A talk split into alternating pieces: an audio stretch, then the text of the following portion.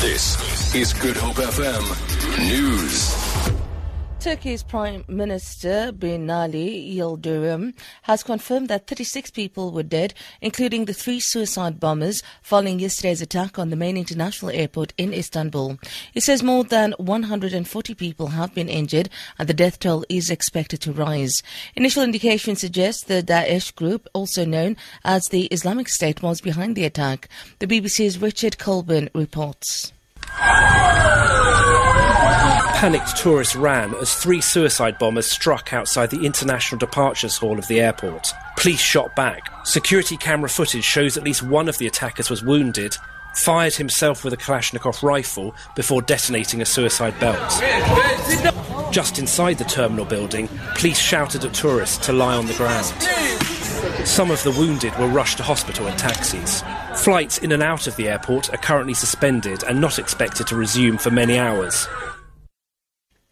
A married couple from Observatory in Cape Town has been convicted in the Western Cape High Court of murdering a 71 year old man in his Tableview home.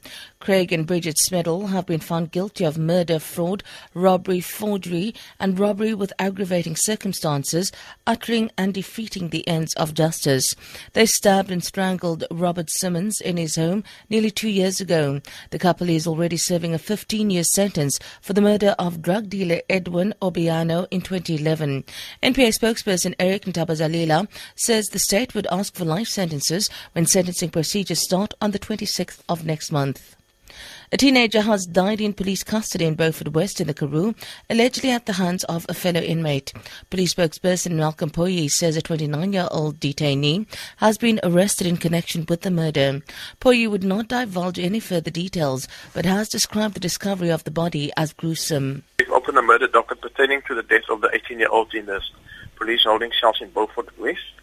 His body was discovered after cell inspection was conducted by the members on duty. They found his body uh, uh, covered in blood in the cells. Subsequently, we've arrested the co-detainee that was was also in the cells. The SABC board has denied reports that employees are in revolt against management following the resignation of acting CEO Jimmy Matthews and the suspension of three senior journalists. Board member Nomvuyo Mhlakaza. We're not going to allow anarchy in the SABC so that we start panicking that colleagues are going to say there's revolt, there's crisis. You go to check us, there'll be one or two people who will descend, they'll be taken to DC. It's an internal matter of employer and employee. It's not the first time, it's not going to be the last time. And uh, where you, we, we don't see eye to eye, or you feel that you don't uh, want to agree with the organization, because all organizations have got policies, you are, you are free to do what uh, others have done. You can either leave if you don't find each other. So I'm just saying there is no revolt. I mean, there was no toyi-toyi, especially as it relates to SABC employees. The rand is trading at 15 rand 14 to the US dollar, 20 rand 17 to the pound, and 16 rand 75 to the euro.